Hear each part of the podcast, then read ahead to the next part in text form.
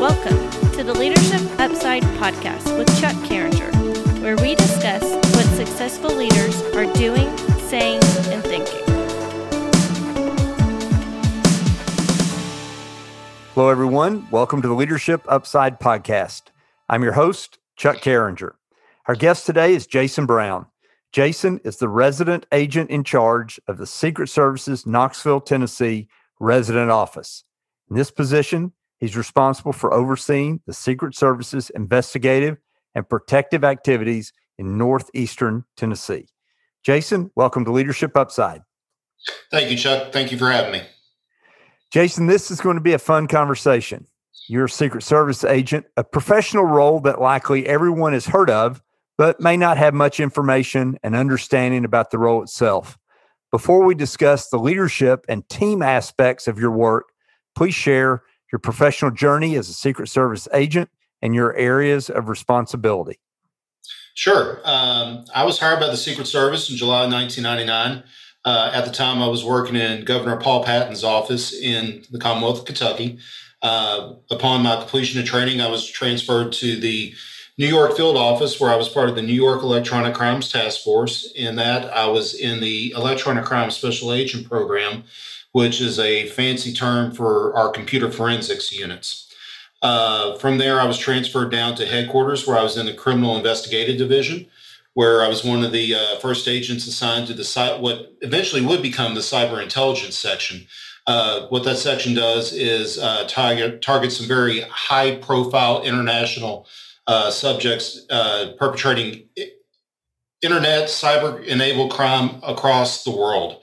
Um, from there, in 2008, I was detailed to the White House with the Homeland Security Council for President Bush, and then stayed on for the National Security Staff with President Obama for an additional six months. During that period, uh, I was the director of cybersecurity policy and uh, worked on performing, uh, formatting the the White House's position on cybersecurity policy as it deals with both securing both the classified and non-classified computer networks uh, in the federal government. In 2009, I was transferred to the Dignitary Protected Division, where I did time on the Secretary of the Homeland Security's detail. From there, 2010 to 2014, I was transferred to President Obama's detail, where I uh, did four years there. Uh, I was promoted off the detail in 2014 to go back to the Criminal Investigative Division, where I was the supervisor over the Electronic Crime Special Agent Program and our ECTFs, the Electronic Crimes Task Forces, and was eventually transferred within CID to supervise the cyber intelligence section, which again, I said I was part of back in 2006. So it was a nice full circle assignment. Uh, 2016, uh, I was lucky enough to be uh, tasked as the resident agent in charge here in Knoxville, and I've been here ever since. Pretty fascinating uh, career path, uh, Jason. And there's a, a number of questions that uh, I look forward to, to probing that a little bit further as we go in our discussion. I want to turn our attention to teamwork. First, as a Secret Service agent, how important is teamwork?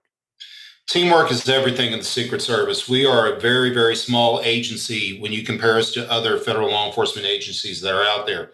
And what's unique about us is we have a dual mission, both protective and investigative duties. And in both of those areas, we need partnerships. We need teamwork, uh, not only within the agents of the Secret Service and our support personnel, but also out there with our local, state, uh, and federal law enforcement par- partners, as well as corporate America um, when I was in New York and started off the Electronic Crimes Task Force, that's what we preached all the time was partnerships between uh, corporate America, academia, state and local law enforcement, and federal law enforcement in tackling the issues we see in uh, electronic crimes. When I was in the protection side of the house in Obama's detail, you just can't do your job as a Secret Service agent without tremendous support from state and local law enforcement. As I said before, we're a very small agency. Uh, we may only have a handful of agents that goes into an area to plan a visit by the president, but we may call on call on beyond uh, tens or hundreds of state and local officers to assist us in those areas. Uh, within the Secret Service, your investigative teams are very important. Your squads or your offices that you work in, but uh, it still also falls over to when you're on the protective side of the house with your protective shifts, as we call it, the small squad or unit that you work with when you're on the protective detail. If you can't really work good in a teamwork environment, then you're destined to fail. Jason, let, let me ask a follow up to that. If you just had to summarize for someone, maybe in a business setting or or whatever setting, based on your experience, what makes the best teams the best? The best teams are those that listen to each other and appreciates everybody's attributes. We all have our strengths, we all have our weaknesses. And through your leader or your shift leader, if you're talking about a unit on a protective detail or the ATSAIC or the or the primary backup of a squad in the field office, it is your job to look at the strengths and weaknesses of each one of the agents that are in your units and prioritize your taskings for those areas based on those strengths and weaknesses. Got it. Very good. Jason, in business, teams encounter transitions uh, pretty regularly. New people join the team and others depart. Uh, obviously, listening to your career path, that is similar uh, in the Secret Service. As the resident agent in charge, how do you go about blending new people on your team? Uh, right back to what I said before, uh, assessing assessing what their strengths and weaknesses are. Uh, we recently had a new agent just start in our office, and it was starting with ground zero with her. She was a tremendous uh, local law enforcement officer that we were able to hire away from a local uh, police department. But being an agent is completely foreign to her, so we need to nurture her, uh, train her. She will go to training and get our former training, but she also needs to learn how we do things here within the Knoxville office. Um, we also need to assess the weaknesses of the office as a whole. Uh, our office is very senior. Uh, we have a couple of young agents, but for the most part, uh, most of us have over 15 years on the job in uh, Knoxville. So, but everybody comes from different backgrounds. Um, I'm an electronic crimes guy. That's what I did for my entire career, other than being in in uh, detail. I have other individuals that are really good at money laundering. I have other individuals that are really good with protective intelligence investigations. It's being able to prioritize the experience of those people that you have in your in the office while also nurturing their development and ensuring they get the training opportunities they need to develop um, is very crucial. The other thing that's very important is to empower them to step outside their comfort zone. Um, one thing that I did, especially when I was assigned to criminal investigation division at headquarters, is to try to enable those agents that were with me there, since we were a very specialized unit looking at cybercrime, is try to assign them to assignments that were outside their comfort zone. I had a very, very senior, very able agent that was in my office. He hated public speaking. I made him go do it. I made him give speeches. I made him give presentations. And after, and he cussed me up and down the whole way going as I was making him do that. But uh, when I got ready to transfer out, and since then, uh, he actually called me and thanked me for making him do that because now he's comfortable with it and enjoys doing it. Jason, let me ask you a follow up to this one as well. Um, you use some really uh, cool words, words that that I often uh, connect to coaching, words like nurture and train. When you have uh, a new agent uh, that's on your team as the resident agent in charge, how much responsibility do you feel for their success? I think it's it it is incumbent on you to ensure they're successful, not only in their professional life but in their personal life. Um, make them feel comfortable, make them feel welcome. Uh, ask their input on what they're interested in doing. Uh, we're such a small office; we get every kind of case that you can imagine in the Secret Service. But I know some agents like electronic crime cases, some agents like elder abuse cases, some agents like cases involving credit cards. Other people enjoy doing counterfeit currency investigations. By getting input and, and talking to them and figuring out what they like, that empowers them to do better. But then that also gives you a key in where you need to get them further training in those other aspects that they're not as comfortable with so you can, as you said, nurture them to be a better agent. Yeah, that's super cool uh, to me how you are um, have not only involved in your agents uh, development as an agent, but you're you really take uh, a degree of ownership in their overall success. And and uh, for an organization that obviously there's uh, transfer transfers and transitions, new people coming in, people going out. I think that's an awesome aspect of leadership. Let's let's transition to the topic of gaining influence.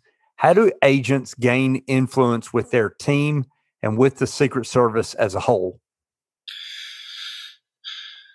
I think more than anything, it's being uh, outgoing. It's it's getting outside of your comfort zone, uh, volunteering for assignments, volunteering for uh, development opportunities, um, being willing to learn, and probably the biggest thing is being able to admit your own faults. If you can't admit that you have a a fault in your professional uh, development and capabilities, then you're never going to improve yourself. Oh, you you offered such a great insight for any of us who are wanting to increase our influence within our own organizations or within our teams, and that is be willing to hold your hand up, volunteer for assignments, maybe assignments that aren't the most desirable, but just by the fact that you hold your hand up and say, "Hey, I'll take that. I'll do that." Be a learner.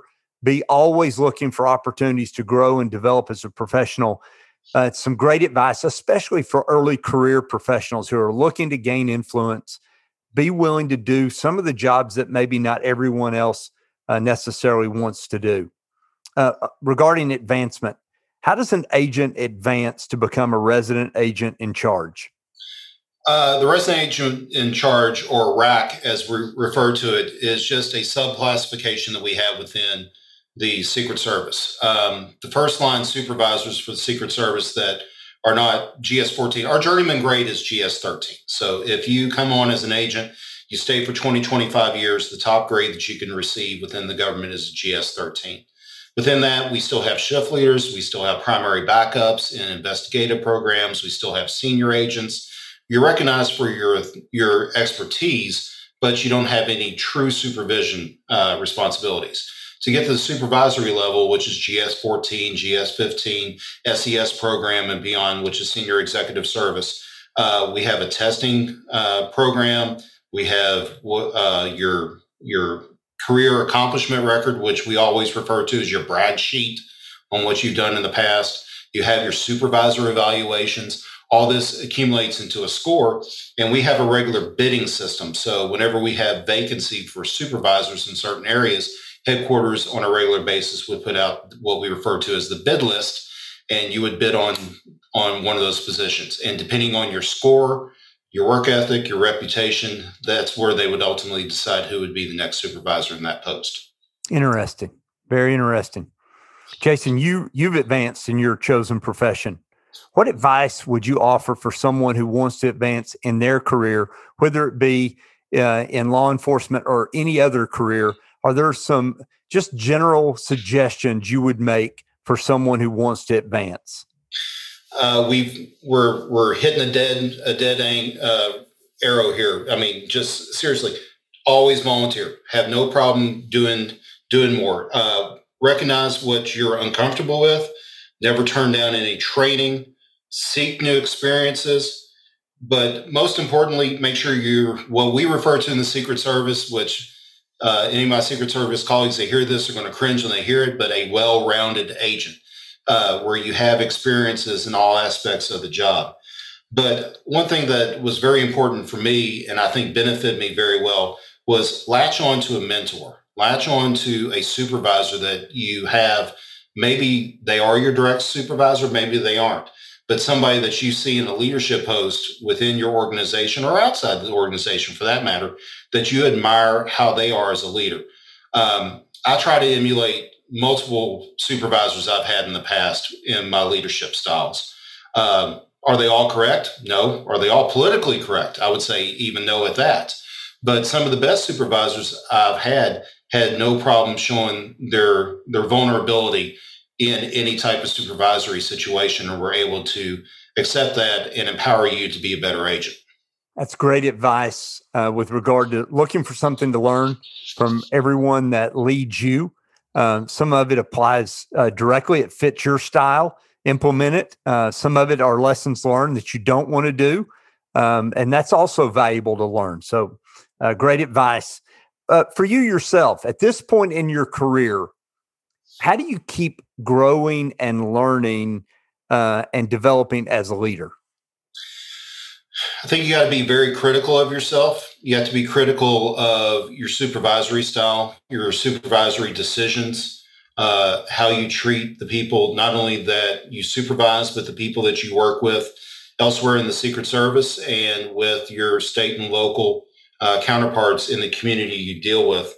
Um, you need to learn how to accept criticism, hard criticism. If you can't accept the criticism, if you've got really thin skin, uh, being in a leadership post may not be the right thing for you. Um, prop up your your personnel, empower them, minimize accolades for yourself, but always uh, highlight the accolades of those people that you're attempting to lead. Um, those are the biggest things I can think of. Awesome.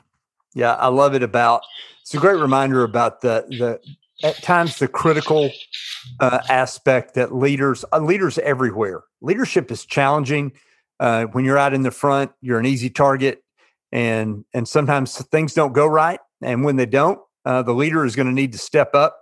Most effective leaders do step up and own that there's going to be some criticism and it's a great reminder about uh, that's an element of leadership that's often not discussed but an important element uh, especially to sustain leadership over a longer part of one's career, you have to be able to, to come to peace with navigating through some criticism. Um, look for the takeaways, not let it penetrate so deep that it wounds you and keeps you from from taking uh, uh, action next time or, or doing what you need to do because you're afraid you'll be criticized. But it's a great reminder about that aspect of of leadership. Let's talk about communication. No, go ahead one thing you interrupt on the, on there on Chuck. One thing that I've always said, I am not the most overbearing leader. I'm not the. Uh, we have some very strong alpha personalities in the Secret Service, and we need those. Uh, but I am not. I don't believe, at least, I'm one of those people. Um, one thing I heard in high school that I think was always very important is a leader is nothing more than another follower following in front. So if you're not following where you feel the direction of your office is going, as long as it's going good, and you're not listening to the people that you're working with and following along with them on that mission, then you're sticking out in front in a very non-productive manner. Awesome. Uh, Jason, I want to tag on to what you just said about the differences in leadership styles. And, you know, as people are listening to this, there, there might be a prototypical uh, style that many people envision what you called that alpha leader, that that that leader who's an extraordinarily take charge type leader. I think what you just highlighted and has been my observation in all fields of work is that uh, good leadership can be carried out uh, in a variety of different styles that is authentic to the leader themselves. In fact, one of the aspects that the best leaders embody is they use best practices of leadership within their own personality. Uh, they're they're true to themselves. They're authentic and they're genuine. And I think it's extremely uh, interesting that even in a profession that um, is is noted for for its strength and obviously the the critical role that you play, uh, the Secret Service plays uh, in our nation, uh, that there are are different leadership styles that can be very successful. Let's transition to communication for a minute. My observation is the best teams they communicate effectively. Can you offer some communication tips for team leaders? Yeah, be open. Uh, the old adage of open door policy.